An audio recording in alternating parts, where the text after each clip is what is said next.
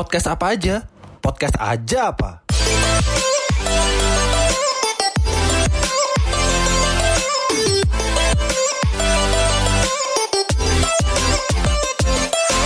Halo semuanya, podcast apa aja kembali mengudara. Selamat pagi, siang, sore hingga malam. Yeay. Kembali lagi nih sama kita kita. Lagi. Semoga Uhuy pokoknya. para pendengar tidak bosan dengan perbincangan Enggak lah, enggak lah. dan Jangan dulu para dong. perdebatan. Jangan dulu. Mm, jangan bosan lah ya pokoknya. Nah, Karena di Genap. setiap episode tuh kita uh, akan membicarakan suatu topik-topik yang menyenangkan lah pokoknya. Jadi Oh, nggak akan bosan. Sekarang ini kita di episode ke-15 ya. genap di episode 15, Genap geng. episode. Genap Gokil. 15. Gokil. 15 tuh banyak loh. Banyak, Banyak dan Eh tapi anu loh 15 tuh padahal ganjil loh. Kok genap ya? Maksudnya ya, genap kan tuh- emang gitu. Iya. Ya, toh. Genap 15 gitu. Genap Kalau 15. ganjil di episode 15 tuh kayak udah aneh genap aneh ya. aneh Mengganjil aneh. kita kan tapi kita harus agak beda gitu. Oh, oke, Maksudnya kita ulangi ya. Ganjil dia. mm. Ganjil di episode 15 kita Nah. mengudara, ya kan? Iya. ya boleh lah ya kayak gitu Hibur boleh boleh. Mm, Tiain aja ya. Kan? aja lah ya. Iya. jadi udah nggak kerasa udah 15 minggu kita mengudara di podcast Betul banget, asli 15 minggu cuy. dan nggak kembali lagi ya, ya. kembali lagi tidak terasa kembali lagi Tidak terasa. ya terasa lah pokoknya terasa 15 minggu kita jadi Iya, ini iya. Terasa nggak terasa nih? Terasa, terasa, Terasa. terasa.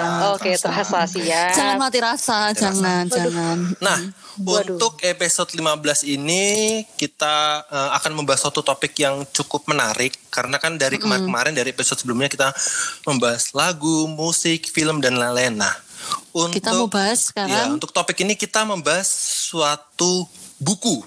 Buku nih, Nah, ya. kita kan nggak pernah Dulu ya, buku, ya, ya. ya. Kita kan nggak pernah bahas sebuah buku lah. ya. Nah, untuk di topik pertama kali- nih ya, baru Hmm, kita ini baru pertama membahas topik sebuah buku. Nah, buku apa dan apa isinya dan apa yang akan kita apa ya apa yang kita rundingkan, apa yang kita perdebatkan nanti akan dibawakan oleh teman kita Eris dan Erin. Dan untuk pertama kali Si kembar dua maut ya. si kembar dua maut akan berbincang di sini, berbincang. Oke, untuk pertama dan tidak berlama-lama saya serahkan mic yang pada Eris silahkan. Oke, terima kasih Aryo. Jadi hari ini kita akan eh, bahas sebuah buku yang udah lama sebenarnya. Legend ya. Waktu mm-mm, waktu kemarin aku sneak peek buku ini eh, ada yang ngomen udah baca ini udah 15 tahun yang lalu gitu karena emang ini udah Wow. bukunya lama, mamamu itu juga tahu buku ini. Nah, Wow, keren. buat keren. yang penasaran, judul bukunya adalah Men Are From Mars, Women Are From Venus. Jadi pria berasal dari planet Mars, sedangkan wanita berasal dari planet Venus. Asik. Itu ya, uh, bahasa Indonesianya. Betul. Begitu. Pengarangnya John Gray PhD. Nah, sekilas tentang John Gray, dia ini relationship counselor di Amerika. Jadi dia mengadakan workshop, terus uh, seminar gitu uh, tentang hubungan lah ya intinya suami istri, pacaran, ya pokoknya relationship gitu. Nah, terus dia juga cerita tentang pengalaman-pengalamannya itu di buku ini. Hmm, sesi tanya jawab itu beberapa ada yang diceritakan di buku ini gitu. Nah, judul tadi judulnya uh, Men Are From Mars, Women Are From Venus itu menggambarkan secara singkat bahwa uh, saking berbedanya pria dan wanita, mereka itu diandaikan berasal dari planet yang berbeda, bukan planet bumi. Jadi narasinya adalah satu dari planet Mars, satu dari planet Venus, mereka ketemu terus ke bumi. Narasinya begitu. Oh, oke. Nah, mm-mm. nah, karena berasal dari planet yang berbeda, maka latar belakang mereka pun juga jadi berbeda. Kebiasaannya beda, terus perspektif yang mereka punya itu juga beda. Nah, eh, kalau kehidupan di planet Mars itu tuh laki ya, kehidupan di planet Mars itu membuat pria tuh fokus pada hal-hal seperti kompetensi, pencapaian. Nah, pria tuh lebih tertarik karir. kepada mm, karir. Pria tuh lebih tertarik kepada benda daripada fokus terhadap Oke. individu lain ataupun soal perasaan. Nah, Oke. berkebalikan dengan planet Venus, kehidupan di planet Venus itu membuat wanita fokus sama cinta dan soal hubungan. Jadi rasa peduli satu sama lain itu sangat dihargai di planet itu gitu. Nah, secara secara garis besar itulah perbedaan yang digambarkan oleh John Gray tadi. Tapi beliau tuh percaya bahwa perbedaan itu bukanlah sesuatu yang harus memisahkan. Nah, yang penting adalah mengingat dan menyadari bahwa perba- perbedaan itu ada, kemudian belajar untuk memahami perbedaan itu. Nah, itu kunci keberhasilan sebuah hubungan. Begitu katanya dia. Dan apa? Itu mitosnya lagi kan yang cowok dari Mars, yang cewek dari Venus. Nah, tadi kan si Eris bilang tuh turun ke bumi gitu kan. Nah, karena mereka turun ke bumi itu kan pasti ngelewatin atmosfer. Ceritanya di bukunya tuh gitu. Nah, mereka waktu melewati atmosfer itu mereka kayak lupa gitu loh sama jati dirinya mereka. Kayak si Mars tadi tuh lebih Sebagai makhluk ke karir. Venus gitu ya. Heeh, terus Oh, kalau gitu. Venus tuh aku tuh Iya, iya. gini, aku Mars gini. Makanya Mereka tuh lupa sama kalau cewek berasal dari planet yang berbeda. Mm-mm, gitu dan mereka punya katanya. karakteristik yang beda makanya cowok sama cewek itu kadang lupa kalau mereka itu beda gitu. Nah, buku ini tuh mau Begitu. ngingetin itu gitu. Mm-mm. Oke. Nah, sebelumnya tak sambung ya sebelumnya eh, disclaimer dulu. Eh, sebenarnya buku ini tuh kalau menurutku bagus karena eh, kalau aku ada hal-hal yang relate itu aku aku terima dan aku eh, buat masukan gitu maksudnya. Hmm. Dan maksudnya buku ini tuh bukan untuk menstereotip kalau laki pasti begini, kalau Hmm. wanita pasti begini, enggak. Aku juga ada pas baca misalnya katanya wanita tuh gini, tapi aku nggak merasa seperti itu. Jadi kalau buat aku oh ya buat wawasan aja. Berarti mungkin ada eh, wanita-wanita Yap. yang merasa seperti itu, ada laki-laki yang merasa seperti itu. Karena kan gimana pun juga eh, Orang Mr. beda-beda. Grey, Mr. eh, lagian Mr. Grey ini udah ketemu lebih banyak orang gitu. Maksudnya dan dia juga spesifik workshop sama seminarnya dia tentang relationship gitu. Jadi mungkin dia lebih eh, tahu cerita banyak orang daripada aku. Nah, kalau aku sih gitu sih. Jadi disclaimer Oke. buat teman-teman, kita bu eh buku Oke, ini oke. tidak bermaksud menkotak-kotakan orang Yap. bahwa cowok tuh pasti gini-gini-gini bukan. Cewek laki gini-gini juga Tapi bukan. secara general. secara Iya, general gambar biasa. umum ya. Oke, secara Ah, general. secara Oke, general oke, biasanya oke, seperti oke. ini dan kita harus gimana sih kalau ada kayak gini gitu. Oke, Oke, ya sekarang aku akan bawain 4 poin nanti yang 4 poin selanjutnya dibawain oleh Erin. Disambung Nah, sama Erin ya.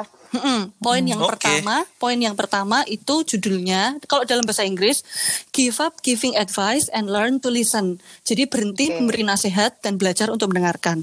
Nah, ini kehidupan di Mars itu membentuk pria menjadi individu yang selalu berusaha untuk mencapai suatu tujuan yang dia inginkan. Kayak yang tadi udah dibilang ya. Pokoknya achieving a goal itu penting buat para pria karena untuk menunjukkan kompetensi dan nilai dirinya sehingga Oke. kepercayaan diri mereka tuh semakin kuat gitu. Maksudnya dia percaya diri Oke. ketika bisa eh, berhasil menyelesaikan suatu masalah atau mencapai suatu tujuannya dia. Nah, hal ini itu juga bisa memicu masalah antara pria dan wanita. Contoh, ini pakai karakter namanya Tom dan Mary ya di sini Oke. di novel karena seperti itu, eh di bukunya seperti itu. Jadi Tom dan Mary ini sedang menuju ke sebuah pesta yang mana tempatnya tuh baru untuk mereka dan sekitar 20 menit mereka tuh udah muter-muter tersesat nggak ketemu tempatnya. Nah, Mary casually dia kasih saran untuk telepon teman atau tanya orang di jalan. Nah, si, si Tom cuma diem aja. Dan walaupun akhirnya mereka sampai di tempat pesta, tapi itu ada sebuah ketegangan gitu yang timbul antara Tom dan Mary. Nah, Mary itu nggak paham soal kehidupan di planet Mars, tapi dia itu memang secara nggak sadar dan secara nggak langsung dia tuh meremehkan Tom meremehkan kemampuannya untuk cari lokasi pesta tersebut. Padahal Oke. sebenarnya apa yang dibutuhkan Tom saat itu adalah gimana caranya dia bisa menyelesaikan masalahnya sendiri dan dia pengen Mary itu percaya gitu loh sama dia. Kalau aku akan Oke. bisa menemukan gedung ini gitu loh. Jadi singkatnya saran dari Mary tadi itu terdengar kayak kritikan di telinga Tom. Jadi kayak semacam nagging. Kalau orang bilang nagging gitu loh kayak kayak aduh walaupun maksudnya baik gitu ya, tapi kan karena ya itu tadi karena cowok dan eh, karena pria dan wanita itu berbeda, eh, masuknya di telinganya Tom tuh berbeda. Nah, makanya kenapa wanita itu dibilang eh, berhentilah memberi nasihat setiap saat gitu. Belajar berhenti memberi nasihat setiap saat. Nah lalu Oke. yang kedua kehidupan di Venus itu membentuk wanita menjadi pribadi yang sensitif. Nah wanita itu kan terbiasa tuh berbicara mengenai masalah dan perasaan mereka. Ini aku pun juga uh, relate gitu. Maksudnya Oke. fokusnya tuh ke sharing gitu bukan exactly nyari uh, gimana caranya mengatasi masalah tersebut gitu. Solusinya. Kadang, kadang cuma kayak pengen minta uh, didengerin cerita gitu ya. Oh. Oke. Nah, ini hal ini tuh amat amat berseberangan dengan penduduk planet Mars dan menimbul- ber- apa menimbulkan masalah juga biasanya. Nah contoh nih, mesti teman-teman tuh pernah deh dengar, apalagi Aryo gitu ya, dengar temen ceweknya gitu, temen ceweknya tuh bilang, aduh aku tuh capek banget, rasanya bahkan kayak aku tuh nggak punya waktu buat diriku sendiri.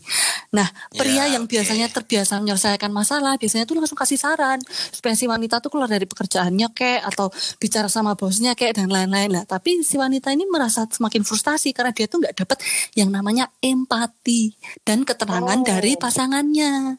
Pasangannya tuh Oke. nggak memahami perasaannya gitu loh. Jadi sebenarnya instead of bilang kayak gitu tadi, yang pria tuh bisa aja bilang cuma bilang gini, kayaknya hari ini berat ya buat kamu. Itu dengan mengatakan itu, termasuk- dia tuh iya, dia tuh sebagai sebagai pria dia tuh menunjukkan bahwa dia tuh em, berempati, Berempati. gitu. Oh iya kamu capek gitu loh maksudnya. Oke, Ha, dan oke, memvalidasi perasaan pasangannya. Nah, jadi inti dari poin pertama tuh jika kamu adalah seorang wanita, belajarlah untuk membiasakan menahan diri mengkritisi pasangan atau kasih saran yang nggak diminta. Percayalah pada kemampuan pasanganmu dalam menyelesaikan masalah. Kecuali kalau mereka minta saran. Nah, itu baru sampaikan pendapatmu. Karena bagaimanapun laki pasti minta saran lah sama pasangannya kalau kalau udah buntu gitu loh maksudnya ya. Nah, Ya, tapi kalau oke, tidak diminta ya. kamu jangan kasih karena itu akan terdengar seperti kritikan dan cowok itu eh, mereka sangat butuh trust gitu, butuh dipercayai untuk bisa melakukan segala sesuatu gitu. Nah, kalau kamu seorang lelaki berhatilah untuk mendengarkan pasanganmu. Tunjukkan bahwa kamu tuh memahami perasaannya dan jangan fokus dan jangan fokus untuk memberikan solusi atas masalahnya begitu. Nah, ini Oke. poin ini aku relate karena ini aku cerita dikit semoga temanku yang eh, yang aku mengalami hal ini tidak mendengarkan podcast ini. Lo lo lo lo lo lo lo lo. ini jadi Gimana gini, gimana nih? Ada apa nih? Ada apa nih? itu tadi kan tentang cari gedung pesta ya. Nah, Yep. Oke. eh, kalau ini aku sama temenku sensor namanya eh, tentang parkiran. Waktu kita pergi, aku sama temenku ini temen loh, murni temen. Cowok ya? Temen Cowok, cowok. cowok, cowok, Oke. temen. Ini, Oke. ini biar, biar spesifik teman S2. Jadi kita sama-sama sudah dewasa, mudeng kan? Jadi ini Oke. barusan banget gitu maksudnya sekitar dua Oke. tahun yang lalu. Eh, sebelum aku baca buku ini, aku nggak paham kalau cari parkir itu ternyata se semengena itu gitu. Maksudnya akan bisa membuat Semelelahkan itu. Akan bisa membuat Iya. masalah gitu buat cowok. Oke. Nah aku tuh secara maksudnya ya kayak Mary tadi casually aja gitu ngomong loh, tuh loh ada parkiran di situ. Jadi gara-gara woi.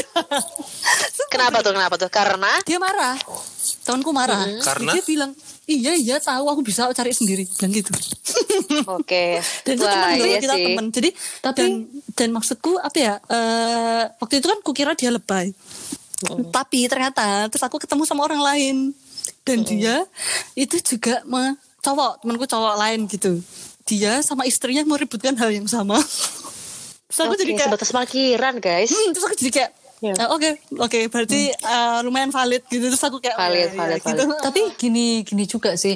Ya maksudnya kita apresiasi bahwa cowok tuh perlu dipercaya gitu-gitu ya. Tapi gini, kadang ada beberapa kasus yang kita perlu pergi ke kondangan atau kita emang cari parkir itu kita diburu waktu. Iya, Jadi iya, iya sih. mau nggak mau itu adalah keadaan yang memaksa kita sebagai seorang cewek entah yang cewek atau entah yang cowok ya untuk memberi tahu ke pasangan kita kalau eh itu loh ada tempat parkir yang lebih anu atau eh udah kita nanya aja gedungnya di mana. Jadi eh, buat eh, orang yang maksudnya ini cowok gitu ya misal buat pasangan yang dikritik kayak gitu itu jangan menganggap bahwa kita nggak percaya gitu bukan tapi karena di kondisi tertentu ada suatu keadaan yang kita harus ikut bantuin kamu gitu biar ini tuh selesai Oke. gitu cepat gitu karena kan diburu waktu gitu. Iya benar. BTW itu aku juga relate loh sebetulnya.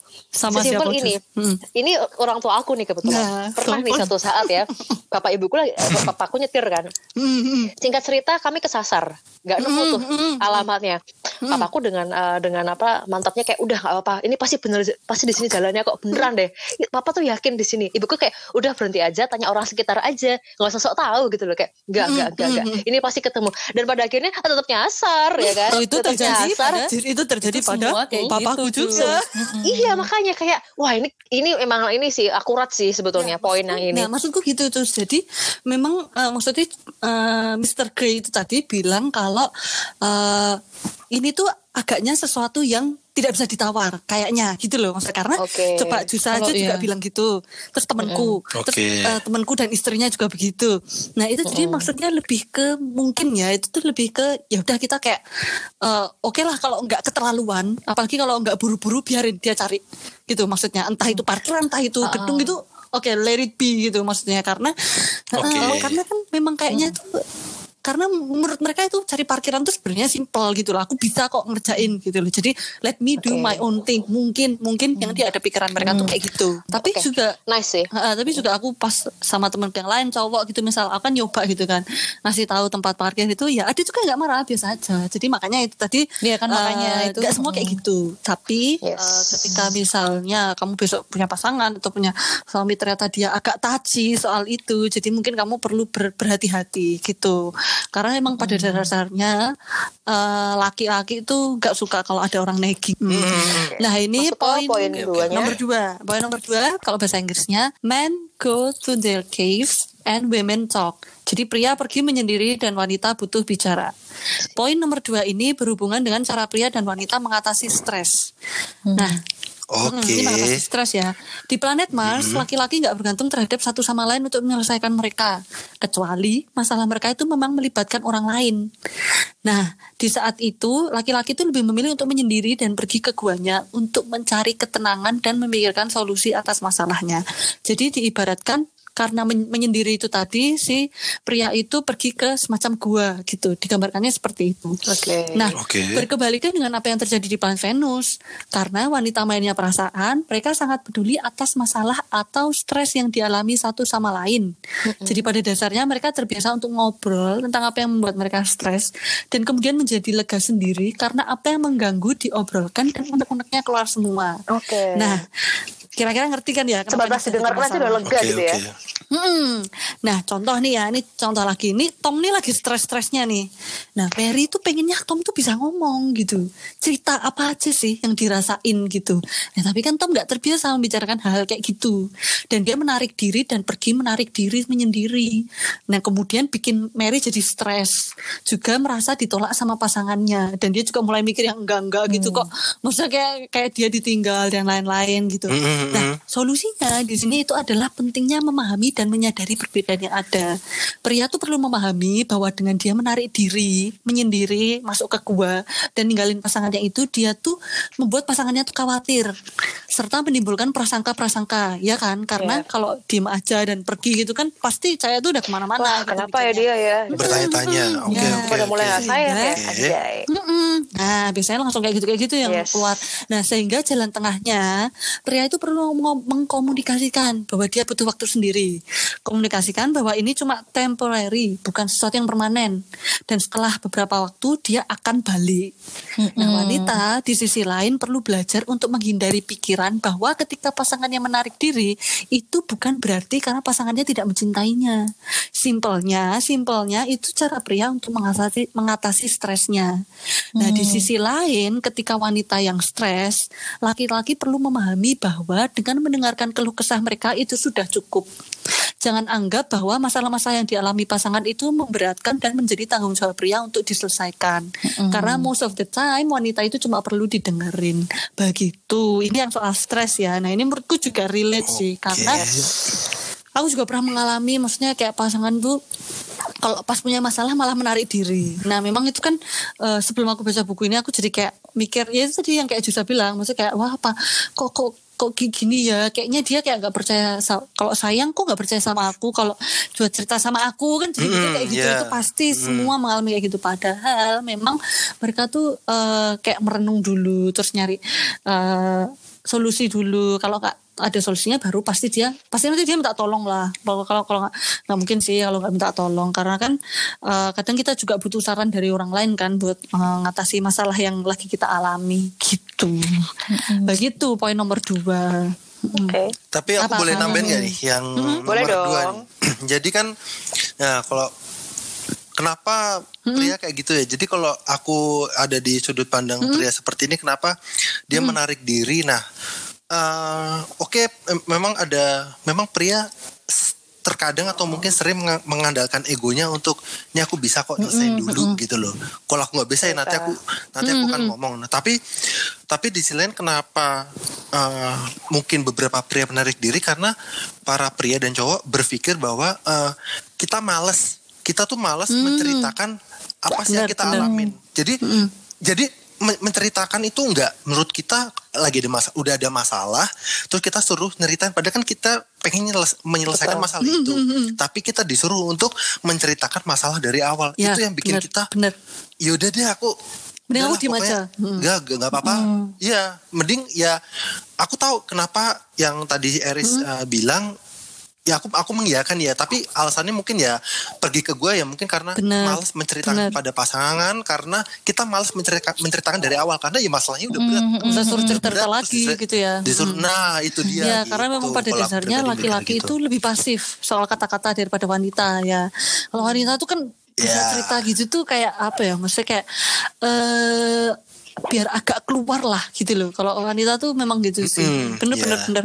Malas cerita ya yuk lebih ke malas cerita gitu. Udah bikin stres Iya, diulang-ulang bikin jadi bikin stres lagi gitu. Nah, bener itu bener bener bener. Oke ada tambahan tambahan lain Oke. Yaitu kalau buat cewek misalnya kan lebih seneng didengerin, tapi ada kalanya kan kita perlu kayak tanggapan gitu kan. Nah kalau si pasangan kalian udah kebiasaan dengerin kamu dan suatu saat kamu minta mereka pengen nanggepin, ya kamu bilang. Jadi kan mereka nggak cuma diem gitu, karena mereka udah kebiasa cuma dengerin, ntar takutnya Yep. eh, terus kamu kayak kok kamu cuma dengerin sih? Nggak ada inilah kan. Jadi ya mending kalian Iya, juga oke, bilang oke. kalau misalnya eh aku ini minta didengerin tapi juga kasih tanggapanmu ya gimana? Gitu Ya betul. Sebenarnya juga Oke. iya sih kayak simpel Oke. gini. Kalau misalkan ada yang kalau aku sih memposisikan gini ya. Misalkan ada yang mau curhat sama aku nih, cerita sama aku. Entah itu cewek atau cowok, pasti aku di depan di intro aku pasti akan ngomong gini dulu. Sebelum kamu cerita, aku minta dulu nih, kamu hanya sekedar butuh teman dengar aja atau juga butuh dikasih Iya, solusi. betul benar benar Karena emang Dia- ada orang-orang tendensinya nggak pengen dikasih solusi, Iya. didengerin aja gitu. Itu juga penting sih kadang Oke, emang harus diperhatikan juga. Karena Iya. ya kan tiap orang-orang tuh berbeda Benar, berdasarkan benar, beban masalah masing-masing gitu. Ya, Betul, benar betul. sekali Jusa. Oke, Oke, lanjut oke. ke poin ketiga. Poin Yes. ketiga itu speaking different languages. Jadi pria dan wanita itu Wow. berbicara dengan bahasa yang berbeda. Bahasa berbeda. Nah, karena berasal dari planet yang berbeda, diumpamakan pria dan wanita itu berbicara dalam bahasa yang berbeda. Wanita itu cenderung menggunakan kata-kata yang ekstrim untuk menggambarkan perasaannya. Ini cenderung ya, jadi nggak semua. Nah, itu contohnya, aku ngerasa kamu nggak pernah dengerin aku. Jadi kalau di buku itu I feel you never listen to me. Jadi nevernya itu yang digarisbawahi. Nah, se- ini kan ekstrim ya, maksudnya agak ekstrim karena never itu berarti sekalipun nggak pernah. Padahal kalau namanya hubungan Ya, nggak mungkin oke. dong nggak pernah dengerin gitu loh. Tapi Betul. mungkin, ya. menggunakan hmm, tapi wanita menggunakan kata itu karena stres dan udah baper. Wanita itu kebiasaan pakai Oh, kata-kata oke. superlatif. Superlatif Ya. tuh yang nggak pernah, nggak nggak apa, nggak apa yang yang Kamu nggak pernah perhatiin superlatif. aku, ya kan gitu kan ya? Super, superlatif, metafor, dan generalisasi. Iya, iya, nah, iya. itu bahasa yang digunakan oleh wanita. Nah, hal ini itu kan menciptakan argumen dong di antara wanita dan pasangannya. Kan pasti kesel kalau dibilang nggak pernah dengerin pasangannya, pasti kesel lah orang selama ini cuma dengerin gitu kan. Nah, Iya. kalau pria tuh tapi paham bahwa kalimat yang digunakan wanita itu cuma karena baper dan stres, pria tuh bisa nggak nelan mentah-mentah dan argumen tuh bisa dihindari. Jadi contoh ketika ini dia tuh kalau di buku itu banyak listnya gitu. Apa yang dikatakan wanita itu sebenarnya ditranslate-nya ke bahasa Mars, planet Mars apa tuh banyak ada. Jadi salah satu contohnya ketika wanita tuh bilang nggak ada yang dengerin aku itu ditranslate dalam bahasa eh, planet Mars itu jadi Aku takut aku adalah orang yang membosankan. Aku takut kamu udah nggak tertarik lagi sama aku. Aku lagi ngerasa sensitif. Bisa nggak kamu ngasih aku perhatian lebih saat ini? Karena saat ini aku ngerasa nggak ada yang mau dengerin apa yang aku pengen omongin. Jadi itu sebenarnya yang mau diomongin sama wanita. Tapi karena baper ya tadi tuh keluarnya nggak ada yang dengerin aku gitu. orang kalau lagi emosi kan tidak bisa Makanya Makanya- dia cuma merasa sensitif aja. Jadi Makanya kenapa kayak, perempuan itu disebut dengan makhluk drama ya? Karena tadi tuh Yuhu, bahasa yang itu. disampaikan. Hmm. Iya iya kan bener kan? Makhluk drama. Hmm, nah ya. jadi sebelum aku baca buku ini eh, terus baca gitu aku kayak oh ini relate gitu karena kadang aku juga mera- me- kalau udah capek dan lain-lain menggunakan kata-kata yang drama itu tadi gitu yaitu kalau kalau aku mengakui itu gitu. Kayak gini guys, Nah, bahasa misalkan bahasa di Venusnya aku nggak apa-apa, tapi di Mars itu di translate-nya aku tuh ada masalah, bisa nggak sih dengerin aku Ya. dulu, bisa Ya. nggak kasih aku perhatian, Ya. gitu dia ya kan, asli. GPP. Begitu. Nah, terus berkebalikan sama wanita ya. Bahasanya pria penduduk planet Mars itu adalah silence. Jadi sebelum ngomong atau merespon, para pria itu merenung dulu dan memikirkan respon Oke. yang benar dan bahasa yang tepat. Nah, proses ini itu bisa memakan waktu yang lama. Bahkan kalau misal pria ini nggak nemu solusinya, ya udah dia kan diam aja. Nah tapi biasanya wanita nangkepnya pria pas diem gitu itu aku nggak ngerespon karena aku nggak peduli. Ignorance Nangkepnya gitu ya, wanita. Hmm. Wanita itu panik dan wanita itu Oh, panik oke, dan oke, mikir paham, banget paham, kalau pasangannya diem. Nih wanita-wanita, Erin, Jusa, ya enggak? Maksudnya kalau Erin, dulu, iya. ingat ya, Mas. Aku Eris, Eris, ya. tolong. Jadi kalau pasanganku diem, aku kayak kenapa ya? Eh, am I doing something wrong gitu? Maksudnya kayak aku melakukan kesalahan atau apa gitu. Nah, hmm, jadi aku yakin. bertanya-tanya. pasti banyak orang ngalamin ini gitu loh. Karena kalau aku sendiri sih aku gitu gitu. Beberapa didiemin itu nggak enak. Walaupun mungkin diemnya itu bukan ke aku. Tapi kan maksudnya kalau mereka tiba-tiba diem, padahal biasanya nggak diem itu kan jadi aneh gitu. Maksudnya kan jelas ada sesuatu yang berubah gitu loh. Nah kebiasaan pria ini berhubungan sama yang tadi gua kita bicarain itu. jadi oke, simpelnya oke. ya itu that's just the way men behave gitu loh. Nah, solusinya adalah kedua belah pihak itu harus berhenti menawarkan solusi. Jadi wanita belajar untuk memberikan space ketika pria tuh butuh space dan pria bisa belajar untuk mendengarkan si wanita. Jadi bukan karena wanita tuh suka ngobrolin masalah, dia pengen cowok tuh ngobrol Hmm, ketika betul. ada masalah jangan. Karena sering kali yang cocok buat kita itu belum cocok untuk orang lain, apalagi yang beda gender gitu Betul, loh. betul, betul. Dan pria pun Yes. juga jangan memaksa wanita untuk merenungkan masalahnya. Mereka tuh nggak bisa merenungkan masalah, ya butuh ngomong itu tadi gitu. Nah, soal pria dan guanya ikutin kalau di buku tuh memang lumayan saklek. Jadi win-win solutionnya adalah dianjurkan para wanita itu untuk tenang dan mencari kegiatan lain untuk dinikmati. Sementara tadi si pria uh, memikirkan tentang masalahnya itu tadi. Jadi semakin di sini dibilang semakin wanita tuh menaruh kepercayaan bahwa uh, pria itu bisa mengatasi masalahnya, itu nanti akan semakin cepat pria itu keluar dari gua dan nggak menarik diri lagi gitu. Nah rasa percaya sama trust itu loh yang dicari sama pria. Iya, iya, iya. gitu. Pria. Oke. Ha-ha, Intinya dari poin nomor tiga adalah itu.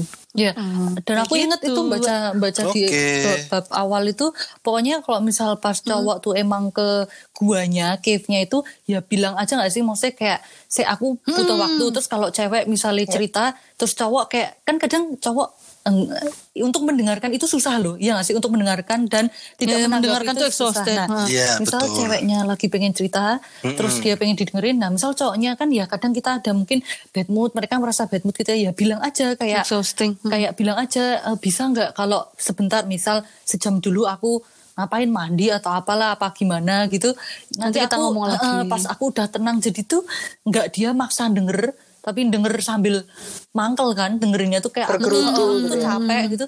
Jadi semuanya tuh tetap balik Betul, tuh betul, betul. komunikasi diomongin aja dengan cara yang bagus kayak kata-katanya tadi jangan pakai never atau apalah gitu. Mm, mm, mm, mm. Karena memang mendengarkan tuh juga walaupun sepertinya cuma diem ya, tapi itu bukan suatu hal yang gampang. Iya. Karena kalau mendengarkan itu gampang, kuliah, Oke, SMP, oke. semua itu gampang. itu Betul. dengerin guru ngomong ya. Ini tuh Betul. Padahal menjemukan sebetulnya. Nanti tahu-tahu pas bener pas banget. yang pasangan suruh dengerin gitu ya.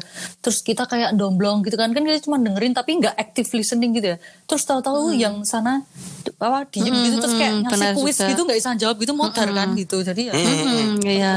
Oke, poin keempat dan poin terakhir dari aku, men are like rubber bands, women are like waves. Jadi pria itu Oke. seperti karet, sedangkan wanita seperti ombak. Nah, di sini disebutkan pria itu memiliki fase di mana ia bertingkah seperti karet. Fase pria ini, fase milik pria ini biasanya digambarkannya gini.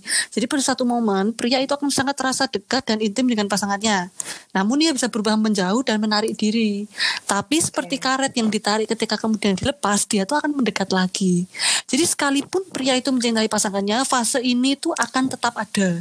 Karena pria butuh merasakan kebebasan dan kemandirian. Oke. Jadi disebut di buku ini bahwa pria melakukan ini tuh untuk merasakan otonomi diri dan juga kebebasan. Jadi dia tuh masih merasa kalau dia tuh milik dirinya sendiri gitu loh, paham nggak? Karena kadang-kadang Yes. eh, teman-teman pasti pernah mengalami lah dulu waktu Oke. pacaran gitu. Bukan dirinya versi pasangannya, tapi dirinya sendiri ya apa betul, adanya. betul. Eh, ketika terlalu intens pengen gitu kayak jauh dulu gitu karena untuk lihat situasi juga untuk lihat keadaan diri juga nah hal ini itu bisa menimbulkan kekhawatiran pada wanita. Karena kan kalau tiba-tiba jauh tadi- tadinya romantis tiba-tiba jauh itu kan bikin sekali lagi wanita tuh mikir aneh-aneh gitu. Apakah sudah tidak cinta dan lain-lainnya. Nah kalau wanita tuh paham akan hal ini fase ini maka kecurigaan itu tuh bisa diminimalisir nah juga nanti kalau pria tuh udah mulai deket lagi dia perlu maklum kalau misalnya pasangannya tuh nggak langsung juga bisa hangat dan intim Yes, gitu kan Dan setuju. karena bagaimanapun dia tuh memang sempat menarik diri gitu jadi kamu harus menerima konsekuensinya gitu Pasti ada canggung-canggung dikit Hmm, lah. Pasti ada canggung-canggung dikit. Iya, Hmm. oke. Nah, sedangkan wanita itu seperti ombak, ya mengalami pasang surut. Nah, ini berhubungan juga sama moodnya wanita.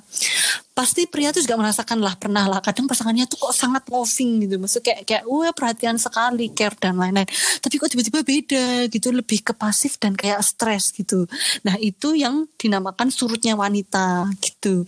Nah biasanya pria itu merasa bertanggung jawab. Dia kalau pasangannya happy itu dia merasa dia kayak wah pasangan happy karena aku gitu. Nah tapi kalau wanita itu juga sedih terus pria tuh mikirnya juga kayak dia tuh responsible gitu.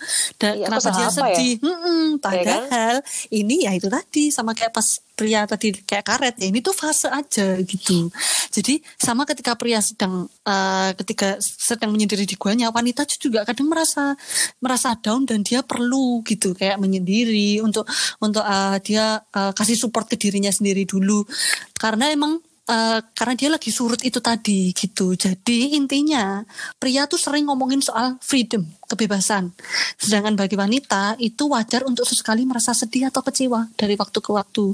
Jadi intinya pria itu membutuhkan space dan wanita itu membutuhkan understanding. Begitu poin dari nomor empat. Dan Gokil ini aku dan ini aku kayak wah ini bener banget. Gitu. Karena Well, well. pria tuh gimana pun kayak butuh bebas itu coba deh kalau cowok dikekang tuh pasti nggak suka kamu ngapain iya. sih biar kayak kayak bang Radit bilang biarkan laki-laki kalian memiliki hobi yang tidak ada sangkut pautnya sama kalian gitu Iya, kan iya betul kan Karena, banget. mm, jadi kalau mereka mau main game mau Iya, apa misalnya game sama teman-teman ya udah kasih waktu aja jangan, buat mereka. mm, jangan dia lagi main PUBG mbok miss call terus saya bisa putus itu nanti Hmm. Ya, ya, ya. Waduh. Ya. Kalau saya digituin, kamu mau putus atau mau lanjut nih? Asik. Mm, itu, itu yang kayak di Twitter waktu Nah, itu nggak itu sih? dia. yang Gimana main tuh? pa- lagi lagi main PUBG terus di miss call miss call terus jadi ma- jadi marahan itu loh.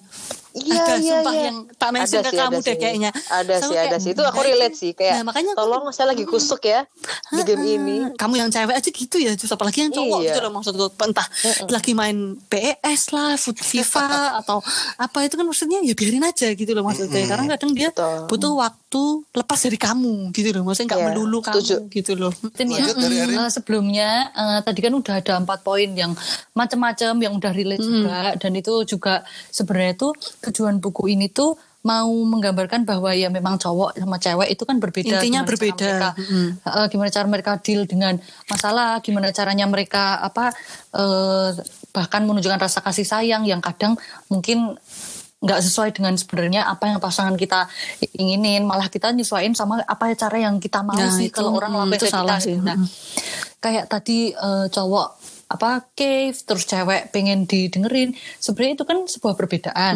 Nah kalau kan nanti kalian baca buku ini atau entah kalian mendengarkan audiobooknya jangan jadikan itu tuh sebagai excuse bahwa kalian tidak mau berubah atau sebagai alasan bahwa kalian tetap pengen oh iya ya aku kan makanya aku mau diem aja. Kalau punya masalah aku mau ke cave aku maunya gini-gini. Tapi itu tuh sebenarnya tuh buku ini tuh pengen ngajarin bahwa supaya kalian tuh lebih ngerti gitu loh. Oh berarti kalau dia kayak gitu tuh bukan berarti dia nggak sayang aku atau bukan berarti dia nggak peduli aku gitu. Jadi tetap eh, gimana pun juga cobalah untuk tetap eh, menjadi lebih baik untuk bisa lebih mengerti pasangannya. Gitu.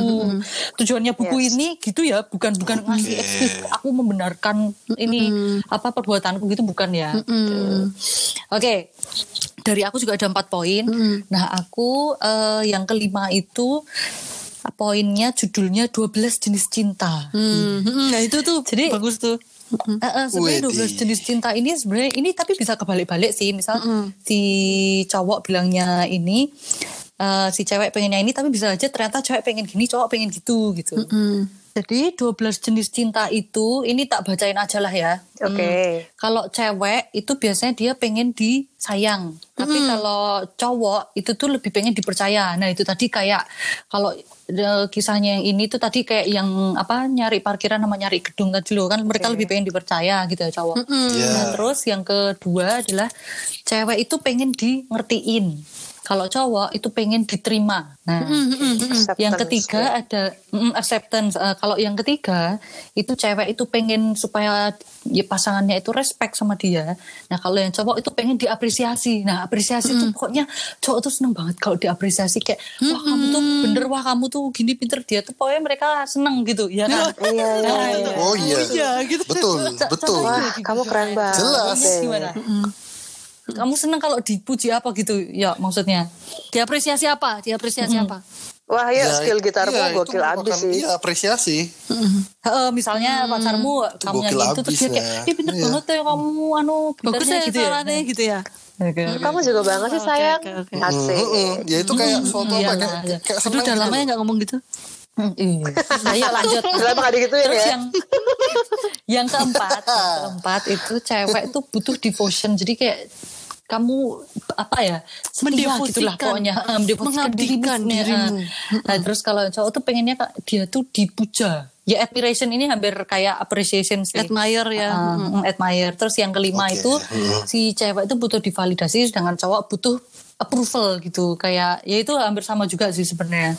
Nah yang terakhir adalah cewek itu pengen dapat reassurance tuh kayak oh ya dia juga butuh kayak diomongin kalau oh ya kamu tuh cewek ini deh, kamu tuh dipuji, eh, kamu tuh sabar banget, baik banget gitu. Dia juga seneng gitu. Nah kalau cowok itu seneng kalau disemangatin, encouragement gitu. Nah, 12 jenis cinta itu sebenarnya tadi udah dibahas hmm, sih betul, kayak betul. tadi pas Tom sama Mary nyari gedung pesta itu kelihatan kan kalau cowok lebih butuh trust, terus kalau cewek itu lebih butuh disayang. Nah, makanya buat buat si cowok sama cewek ketika dua ketika jenis cinta yang bagi mereka itu penting itu dipenuhi sama pasangannya. Nah, mereka tuh biasanya komunikasinya dan juga hubungannya itu biasanya lebih mulus gitu. Jadi make sure kalau kalian itu tahu apa yang penting di pasangan kalian. Kayak tadi si Aryawan bilang wah pujian tuh penting banget gitu. Terus apa kalau buat si kita yang cewek-cewek ini kita butuh banget didengerin. Nah saat itu sudah terpenuhi maka biasanya tuh kamu mau komunikasi sama dia tuh dia nggak akan salah tangkep gitu. Karena dia ngerasa kayak oh iya aku udah terpenuhi gitu. Yang paling paling aku butuhin gitu. Mm-mm, Nah, jadi aku mau menambahkan dikit yang tadi di buku itu yang ya. Erin bilang 12 jenis cinta itu yang enam itu yang bom, eh, butuh dirasakan untuk wanita, yang enam lagi butuh dirasakan untuk Iya, betul. eh, laki-laki. Jadi sebenarnya 12 12-nya itu setiap individu pengen, tapi Iya, oke. yang enam satunya tuh lebih primary ke cewek, enam satunya lebih primer, primary ke cow- cowok. Nah, di si- di buku itu sebenarnya lebih dijelasin Hmm, lagi Oke oke. soal misalnya kayak caring sama trust itu sama-sama nomor satu cewek butuh caring cowok butuh trust nah itu ada kayak eh ilustrasinya gimana hal itu tuh bisa itu caring sama trust itu saling timbal balik. Jadi eh, di, diilustrasikannya di buku diceritakan ilustrasinya gimana itu tuh bisa ber- bertimbal balik si caring sama Iya, trust itu iya, tadi. benar-benar, iya. begitu. Mm. oke gitu ya. Mm, lanjut ke poin keenam Oke. Keren keren Eh, keren. jadi ada beberapa respon yang tanpa sengaja itu biasanya memulai pertengkaran. jadi Waduh, Waduh. eh, ini jadi- nih penting nih. Hmm, Apa penting. nih? Eh, jadi Apa jadi nih? kayak tadi kan dibahas Ini toh, cewek itu kan seneng ngomel lah, ya bukan ngomel sih, tapi maksudnya Ya, kayak maksud kayak dia tuh cerita gitu gitu, kan. loh, cerita gitu loh. Kalau kayak apa namanya, aku tuh hari ini ngerasa gini gini gini gini, sedih gini gini gini. Nah, jangan sampai kalian cowok tuh keluar kata-kata gini. Ya udah sih, cuma gitu aja kok, bukan hal yang besar. Itu jangan. Wah iya sih, itu aku jengkel sih digituin. itu Nah, jangan gimana, tidak gimana, gimana? Coba, coba. jangan tidak memvalidasi perasaan itu sih Mm-mm. Coba coba gimana Jus? Mungkin bisa bercerita? eh apa ya? Ya kadang kadang aku ngerasa ini sih ngerasa kayak oh itu bukan jawaban yang pengen aku denger sih sebetulnya Iya, gitu. Karena iya kan kalau cuman kayak gitu doang kayak eh, ah ya udahlah mending gak usah cerita aku udah kalau gitu udah kagol sih kayak. Tapi eh, dulu cerita ke siapa aku juga lupa sih dan cerita apa tapi itu aku sering banget mendapatkan respon seperti itu dan Iya, itu wah iya.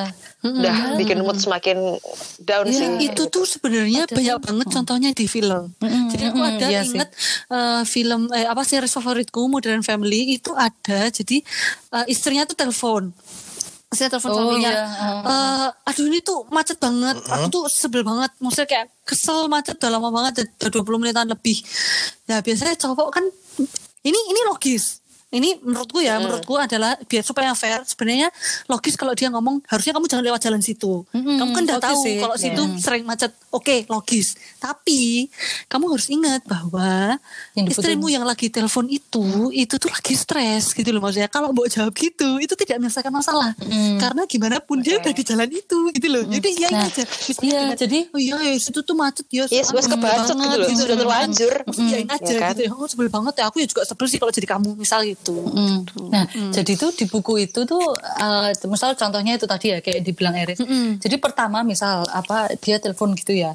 Nah, daripada kamu bilang kayak harusnya kamu jangan lewat situ dong atau ada jalan itu, mending kamu tuh address dulu bahwa oh ya eh, emang jengkelin ya kalau jalan macet. Karena dengan gitu tuh si istri ini kayak oh ya aku eh, merasa bahwa dia ngerti kenapa aku mangkel. Eh, kenapa aku mangkel tuh dia ngerti dah itu. Nah jadi setelah dia di ngertiin terus kemudian kalau kamu bilang coba deh eh, kamu udah lewat eh, tikungan itu belum? Kalau belum menggok di tikungan sebelumnya itu ada jalan pintas itu dia pasti baru banget, sis. dengar Heeh. Kan di Indonesia bos. Mm, kan main di Indonesia. Jadi Enggak. kalau cewek itu pertama tuh jangan kamu langsung kasih alas yang logika lo- logis adalah karena dia tuh kayak seakan-akan kamu tuh tidak menganggap bahwa apa yang dia rasakan itu tuh dia pantas ngerasain gitu loh. Nah itu, itu loh, itu yang penting. itu, tuh yang itu, berulang kali gitu. disebut sama anu sih uh, John Gray di buku tuh nah, itu. di buku sih banyak sih contohnya. Jadi kalau kalian mungkin mau cari contoh-contoh yang uh, lainnya ya mending baca bukunya gitu. karena di situ jelasin beberapa skenario terus gimana harusnya cowok tuh menanggapi dan sebaliknya. Misalnya cowoknya kenapa ceweknya tuh nanggepinnya gini. Gitu dan itu bagus sih. apa beberapa dari poin-poin itu pasti aku yakin kalian pasti ada yang relate gitu. Keren keren Yang poinnya keren tujuh. keren keren. Judulnya adalah hal yang kadang kita kira itu kecil sebenarnya bikin perbedaan yang besar. Maka lakukanlah hal-hal yang kecil daripada hanya satu hal yang besar. Jadi gini, contoh ini udah bukan rahasia lagi lah ya, entah itu pacaran atau apalagi pas dan nikah gitu ya. Tahun-tahun pertama tuh kayak musim apa spring tuh loh, kayak wah honeymoon, semua indah, Semua indah Iya. tidak ada kecacatan Pokoknya yang lain pasangan aja. kita. Mm-mm. tidak ada kecacatan gitu kalau ada tiga hal yang pasti yaitu pajak kematian dan kesempurnaan pasangan kita gitu ya itu di tahun-tahun pertama gitu ya Ya. Nah, terus Masih buta lah pokoknya ya. di tahun pertama tuh masih nggak bosen kayak ngasih kejutan misal setiap Valentine's Day itu bahkan ngasih setiap bulan dirayain gitu kan nah, makin monster Setiap seri bulan. ya nggak ada Ya tuh asli. monster seri. Monster seri, selamat monster dua seri. bulan pernikahan saya. nah, nah konsistensi itu kan is the key ya, nggak cuma dalam kalian kita Betul. berolahraga, tapi dalam semua itu. hal gitu. Jadi Semua hal. Heeh, jadi sebaiknya baik kita cewek ataupun cowok jangan cuma di tahun awal aja kamu tuh romantis atau nunjukin rasa sayang tapi di buku ini dia tuh bilang kamu tuh harus bisa konsisten karena ibaratnya cinta tuh di sini tuh kayak tangki bensin yang harus diisi dan di Refill. Nah itu Oke. itu nggak cuman tangki bensin punya cowok loh ya, itu ce- cewek pun juga gitu gitu. Jadi eh, hal yang jadi di sini terus kayak dibikin daftar gitu loh, apa yang bisa dilakukan cewek atau apa yang bisa dilakukan cowok untuk apa eh, ngelakuin hal-hal kecil yang kadang itu tuh cuman butuh satu detik apa tiga detik, tapi itu tuh berarti banget gitu loh. Jadi kayak contohnya misal kalau cowok ya ini bagi cowok maupun Oke. cewek sebaiknya kalian tuh kalau misalnya pasangan kalian ngapain tuh apresiasi setiap hal kecil dengan senyum terus bilang terima kasih gitu. Jadi kan kadang kan kita kadang kita udah kayak lupa ya udah tinggal bareng lama gitu. Ah nggak nggak bisa bilang terima kasih tapi itu ternyata penting loh. Kata-kata terima kasih itu ternyata ya itu berarti gitu loh. Jadi kayak kita tuh merasa kayak tadi diapresiasi gitu kan. Nah terus juga tadi kan kalau kita ngelihat Mars sama Venus gitu ya Mars tuh kan ini juga udah bukan rahasia lagi sih. Cowok tuh kadang susah kan untuk fokus ke hal-hal yang kecil gitu loh. Kayak kayak misalnya Iya kan, ya? Lebih tepatnya cowok Bener susah itu. untuk Jadi- multitasking. Iya iya iya iya. jadi di buku itu dibilang jadi kayak eh, yang cewek ini juga jangan terlalu baper. Kalau kadang yang cowok ini karena dia kan ya cowok kan misalnya bekerja kan. Biasanya kan kepala rumah tangga mereka kerja. Kadang mereka suka lupa buat berbuat hal-hal Iya. yang kecil. Nah itu jangan jadi cewek juga jangan terlalu baper Betul. emang emang emang mereka tuh dasarnya kayak gitu bukan Nah, karena itu oke, karena dia. emang mereka cuek atau nggak peduli enggak tapi ya karena lupa aja gitu karena mereka Nggak, karena tahu fokus aja ke hal-hal yang Nah, lebih mereka- besar ya? iya mereka biasanya fokus ke hal yang besar Nah, Betul. tapi cowok misal kalian tuh Betul. cuman sebatas ini loh ini di bukunya ya ditulis tuh kalian kayak bantuin ya ini yang buat udah nikah mungkin ya kayak bantuin eh, apa buang sampah ke depan terus bantuin Ya, itu apa hal itu hal-hal kecil. kecil gitu atau bawain makanan gitu jadi nggak usah yang selalu selalu apa nggak cuma setahun sekali yang kayak eh happy anniversary gitu. Tapi sebenarnya hal-hal yang kecil itu loh yang penting gitu Mm-mm. Jadi di situ tuh emang disebutin kalau eh, kamu nggak perlu selalu membuat sesuatu yang grand gitu loh kayak misalnya liburan ke luar negeri atau eh, atau apa atau apa gitu. Di sini benar-benar dicontohin nih ada 101 cara beneran ada 101. Hmm. 101 cara gimana cewek itu bisa merasa kayak tersentuh gitu. Salah satunya aja ini ini sebenarnya simpel banget. Aku sebelumnya sebelum baca ini aku nggak kepikiran. Jadi kalau ini untuk pasangan yang sudah menikah ya. Kalau si cewek itu juga nyuci kaos kakimu, kaos kakimu tuh eh, jangan yang luar eh yang dalam di luar, balik dibalik dibalikin kayak awal tuh loh. Jadi yang cewek itu nggak repot untuk balik-balik kaos Paham, kaki pas paham, nyuci paham. kaos kaki. Hmm. Itu hal itu paling sih. kecil loh ya. Mm. Jadi maksudku adalah oke. sebenarnya cewek itu tidak susah untuk dibahagiakan gitu maksudnya walaupun terlihat masih anu tapi dari hal-hal kayak gitu itu tadi bisa uh, Iya, iya, merubah iya, lah iya. maksudnya dari hal-hal kecil tapi setiap hari dilakukan itu akan Oh, sangat terus ini ini ini ini kadang lucu sih. Kadang kan ya ini juga ini juga nggak cuman pacaran ya tapi saudara gitu ya. Kadang kalau misal kayak aku potong rambut gitu ya. Ketok loh padahal potong rambut serius sumpah. Nah, kakakku tuh jarang tahu. Tapi kalau papaku biasanya tahu. Nah, terus kalau papaku kayak, loh dek habis potong rambutmu itu kayak aku seneng gitu loh. Nah, kelak kalau kalian punya pasangan, misal ada yang berubah dari dia. Dan kamu, kamu kayak ada yang berubah potong rambut ya. Pasti mereka seneng. Itu kayak langsung poinnya tuh, eh, langsung kayak skornya tuh gede gitu loh. Sumpah Iya, itu itu ngaruh loh itu. Nah, ini kayak itu loh yang Bang Radit itu loh yang yang ganti parfum. Ah, ada iya. yang beda enggak? Itu loh yang sampai dia Iya, nari-nari iya, di iya, iya. sebelahnya itu loh. Iya, iya, iya itu sih kan? itu hal-hal apa ya? Maksudnya hal-hal sebenarnya kecil. Cuma kalau misalnya di notice tuh seneng.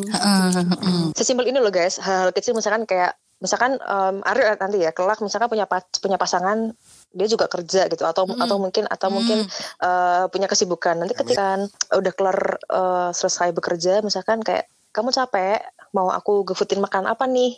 Biar ngumpulin mood kamu lagi atau biar kamu um, semangat lagi setelah kerja. Sesimpel itu gitu kayak ngasih reward kecil-kecil itu hal-hal yang kadang buat perempuan tuh kayak Benar. anjir di cowok kayak wah itu udah itu udah udah Iya. cukup berarti banget buat buat perempuan Benar, karena maksudnya itu sesimpel itu gitu Nah, kalian tuh juga bisa eh, melakukan hal kecil tuh kayak misal eh, ya kita tahu sih kalau cewek kan kadang di rumah ngerjain ini itu tuh udah capek gitu kan rasanya. Betul. Nah, tapi mungkin pas eh, suami ini datang gitu kayak nggak bisa nyambut yang gimana gitu tapi kayak udah senyum aja terus kayak misal bikinin teh atau apa itu sebenarnya itu udah udah lumayan banget loh maksudnya kayak Heeh. Daripada pulang-pulang wajahnya cemberut gitu ya. Mm-mm. dan Iya. dan terus kalau yang cowok misal kalian mikir kayak lah aku kan udah kerja udah ngasilin uang berarti kan aku nggak perlu melakukan hal kecil itu sebenarnya tidak salah tapi kurang kurang gimana ya kurang tepat kan semua harus seimbang Nanti bahaya kalau eh, gitu terus kalau- mikirnya. Eh, eh, karena y- kalau dipikir kalau kalian mikir itu kalian apa kerja tuh udah menghasilkan 100 poin. Nah, yang cewek itu enggak. Mereka mikirnya gini, aku udah nyetrika, aku udah masak sesuai dengan apa yang dia seneng, aku belanja ke pasar. Nah, menurut dia, menurut si cewek poinku tuh 200 sedangkan kamu cuma 100 gitu kan jadi kayak itu timbang gitu jadi semuanya tuh emang harus dua-duanya tuh berusaha nggak bisa cuma satu karena Harus, kerja iya. oh ya aku nggak ini Harus karena do aku small things. Heeh, karena aku udah kerjain pekerjaan rumah aku juga ya udah nggak usah ngapain tapi dua-duanya itu tetap harus meet in the middle gitu Aku ada komentar Gimana sedikit tuh? boleh gak nih? Ini soalnya dari tadi kan kalian udah ngomong panjang lebar nih ya tentang jangan cuma di tahun awal. Nah, eh, per, aku cuma pengen nanya aja sama kalian, setuju nggak sama statement ini? Kan ter- eh, seringnya wanita sering berstatement seperti ini. Kalau kalau PDKT itu usahanya tuh lebih besar ketika eh, PDKT itu lebih besar usahanya kalau udah pacaran. Wah, aku nggak tahu ya, belum pernah ya aku ya. Kalian setuju nggak sih dengan statement itu?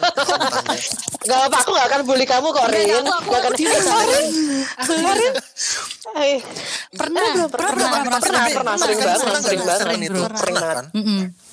Oke. Nah, sering banget. Nah, maksudku aku mau tanya, kenapa perempuan bisa merasakan seperti itu? Maksudnya kalau ini aku jelasin dulu ya, kenapa dari sudut pandang pria begini. Kita tuh nggak ada yang berubah di saat PDKT kita perhatian, kemudian waktu pacaran mungkin berkurang perhatiannya, apalagi udah 2 tahun 3 tahun mungkin perhatiannya biasa, tidak seintens PDKT sebenarnya nggak ada yang berubah sebenarnya. Cuma prioritas kita ada yang lain bukan bukannya cewek tidak menjadi prioritas Nah, enggak. jadi, tapi hmm, ada gini. prioritas yang lain begitu aku gitu loh tak- nah Ijuta sama Iris aja. Aku tak Iya suka kan? ngomong duluan ya, ya, ya. Aku tak ngomong duluan.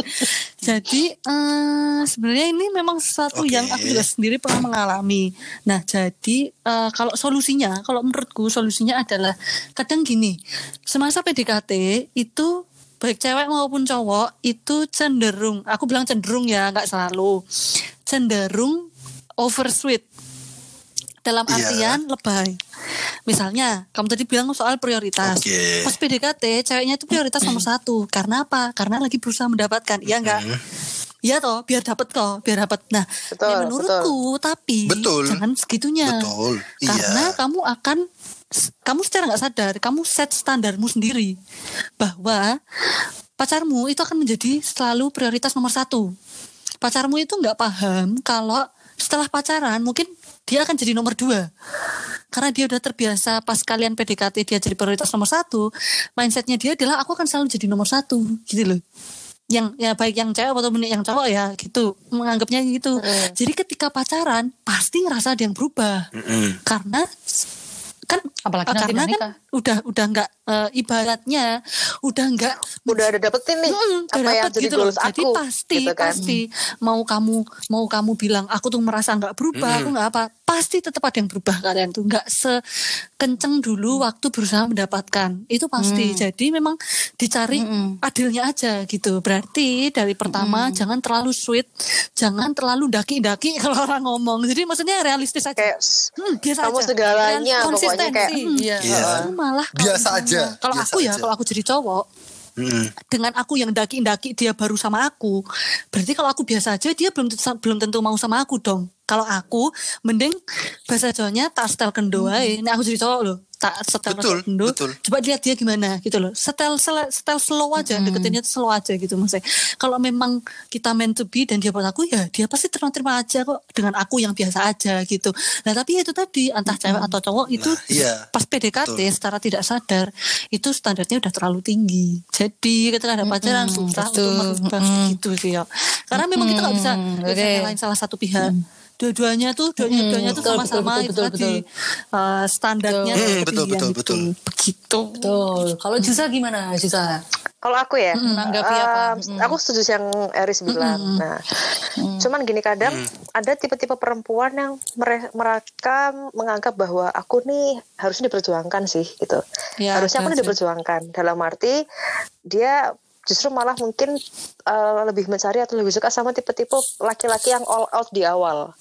Ya memang ada yang kayak gitu ada. Ya, makanya all out itu di awal. tergantung Jadi, mm, Nah, tapi sayangnya yang tidak mereka sadari adalah ketika sudah pacaran, hal itu gitu. pasti berubah atau tidak sama uh, perjuangannya seperti di awal karena apa? Karena Betul. dia sudah berhasil mendapatkan kamu. Gitu. Itu pasti Yang beda. Pada akhirnya yang la- iya, pada akhirnya yang akan laki-laki lakukan setelahnya ya bagaimana caranya supaya konsisten untuk tetap mencintai kamu dan tetap bersama kamu. Tapi usahanya tidak akan sekenceng di awal karena lagi-lagi apa yang sudah dia dapatkan, eh, apa yang dia incer udah dapet. nih. Nah, kadang perempuan sayangnya tidak menyadari di, di hal itu, makanya kamu berubah, kamu udah gak kayak dulu awal-awal yang aku kenal. Itu klise banget gitu. Kadang gini juga sampai ada nanti pasangan keluar kata kok aku nggak pernah diprioritasin itu karena sebenarnya itu adalah kesalahan cuman gara-gara kita nggak pernah do little things. Udah itu aja loh kalau menurutku loh ya. Kalau kalau pandanganku loh. Iya karena kamu saking kebangetan nggak pernah. Sesimpel itu ya sebenarnya. tadi yang diceritain Eris terus si cewek itu memilih kata-kata yang superlatif Superlatif. superlatif kan superlatif kok kayak aku nggak pernah diprioritasin padahal sebenarnya nggak gitu nah makanya kenapa tadi di poin yang ketujuh itu kenapa tuh penting buat kalian tuh ngelakuin little things kecil aja Tapi setiap Nggak- hari. nggak nggak usah yang gede mm. misal nggak setiap hari ya setiap hari itu kan Oke. sebenarnya bisa buang sampah Ah, gitu iya, loh. tadi Buang sampah itu yang kayak dalam kalau Simpel kalau banget. mungkin kalau lagi pacaran tadi tuh di satu apa eh, bukunya itu salah satunya itu adalah misal give four hugs a day gitu-gitu tuh jadi kayak makanya jangan sampai ke titik di mana mereka kayak kok nggak pernah nah makanya konsistensi itu tadi maka dia nggak akan bilang maksudnya eh, untuk kemungkinan dia ngomong aku nggak pernah diprioritasin atau aku gini tuh kecil gitu loh. Nah, mending kalian melakukan little things itu tadi untuk menghindari itu gitu. Hmm, ya.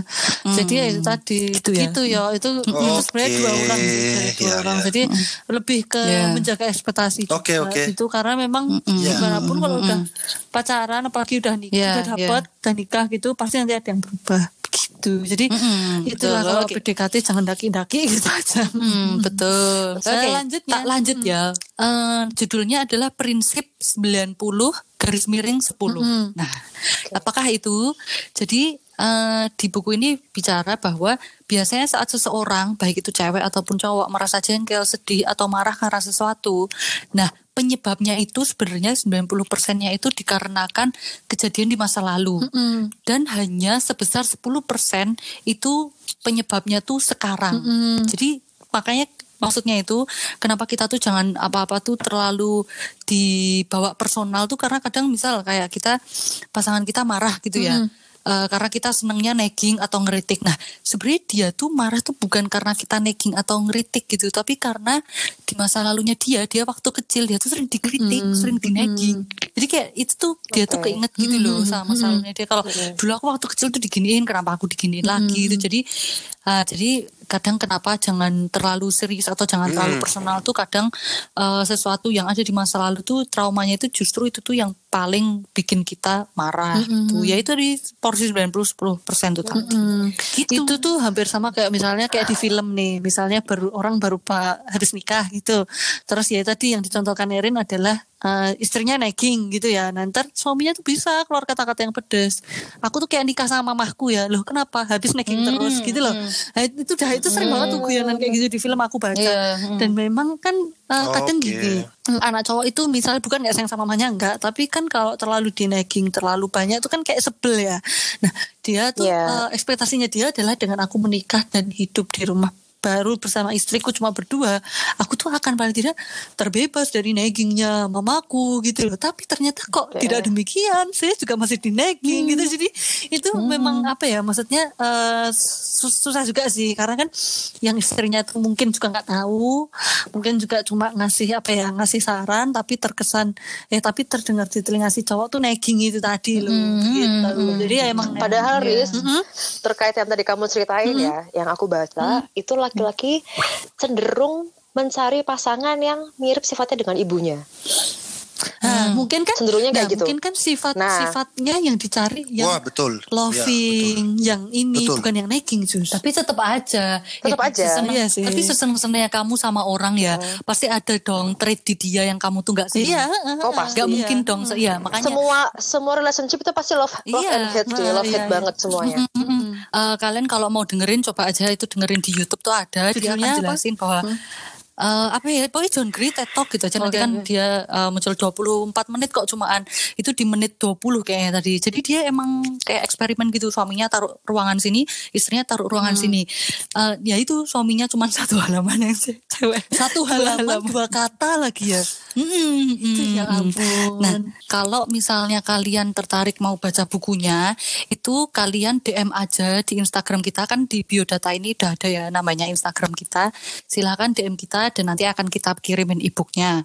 Nah, kalau misal kalian males baca e-booknya, itu di YouTube juga ada audiobooknya. Tinggal kalian cari aja judul bukunya tadi sama free audio tambahin free audiobook nanti muncul ada kok sejam 13 menit kalau nggak salah. Gitu ya. Oke. karena kalian emang sebaiknya coba baca sendiri sih karena ini kayak karena itu tuh- holy grailnya. Oke. Oh, Karena itu tuh juga banyak itu loh apa kayak eh, praktis-praktisnya yang tadi aku bilang ilustrasi. Jadi eh, 12 jenis cinta antara caring dan trust tuh gimana? Itu bisa jadi suatu lingkaran yang cewek dan cowok terpenuhi dan bisa kasih satu sama lain. Itu ada disebutin gitu. Hmm, dan ini autornya juga bukan dia tuh yang merasa sok suci atau cuman preaching enggak dia tuh udah pernah nikah dan udah pernah cerai loh. Dan ini adalah pernikahan kedua. Dan ini adalah pernikahan kedua. Jadi makanya kenapa dia bisa relate ke orang-orang dan dia bisa nulis buku? Karena dia di keluarganya pun juga dia masih sama istrinya kadang masih masalah dan itu juga dia refleksiin di bukunya gitu. Jadi ini bener-bener Masih belajar bukan lah ya. menggurui sok suci gitu bukan. Oh, tapi dia belajar dari pengalamannya dia sendiri juga gitu teman-teman. Hmm, sekali lagi pokoknya ya kalau Jadi gampang lah diakses. Kayak gini ya entah buku entah film itu kalau kalian suka pelajarannya ambillah. Kalau tidak Yes. suka bisa difilter gitu. Diambil yang baik-baik sih pastinya ya. Hmm, diambil yang menurutmu applicable dan kamu merasa relate gitu. Betul, kalau kamu betul. hmm, kalau Betul. kamu tidak pernah pergi menyendiri, tidak pernah ke gua ya tidak usah relate, skip aja gitu. Ya, betul. Kayak gitu. Mm-mm. Hmm. Gokil Oke, sih. dan Mars dan Venus kira-kira Dan ini pokoknya bukan yang stereotype, kalau bukan mengkotak-kotakan, diambil lah pokoknya. bukan. Ke stereotype bukan mengkotak-kotakan ya pokoknya Sesimpel itu. apalah yang menjadi pribadi kalian udah ambil kalau enggak ya udah nggak usah gitu loh sesimpel itu untuk iya. episode kali ini episode 15 kita cukupkan sekian ya teman-teman ya.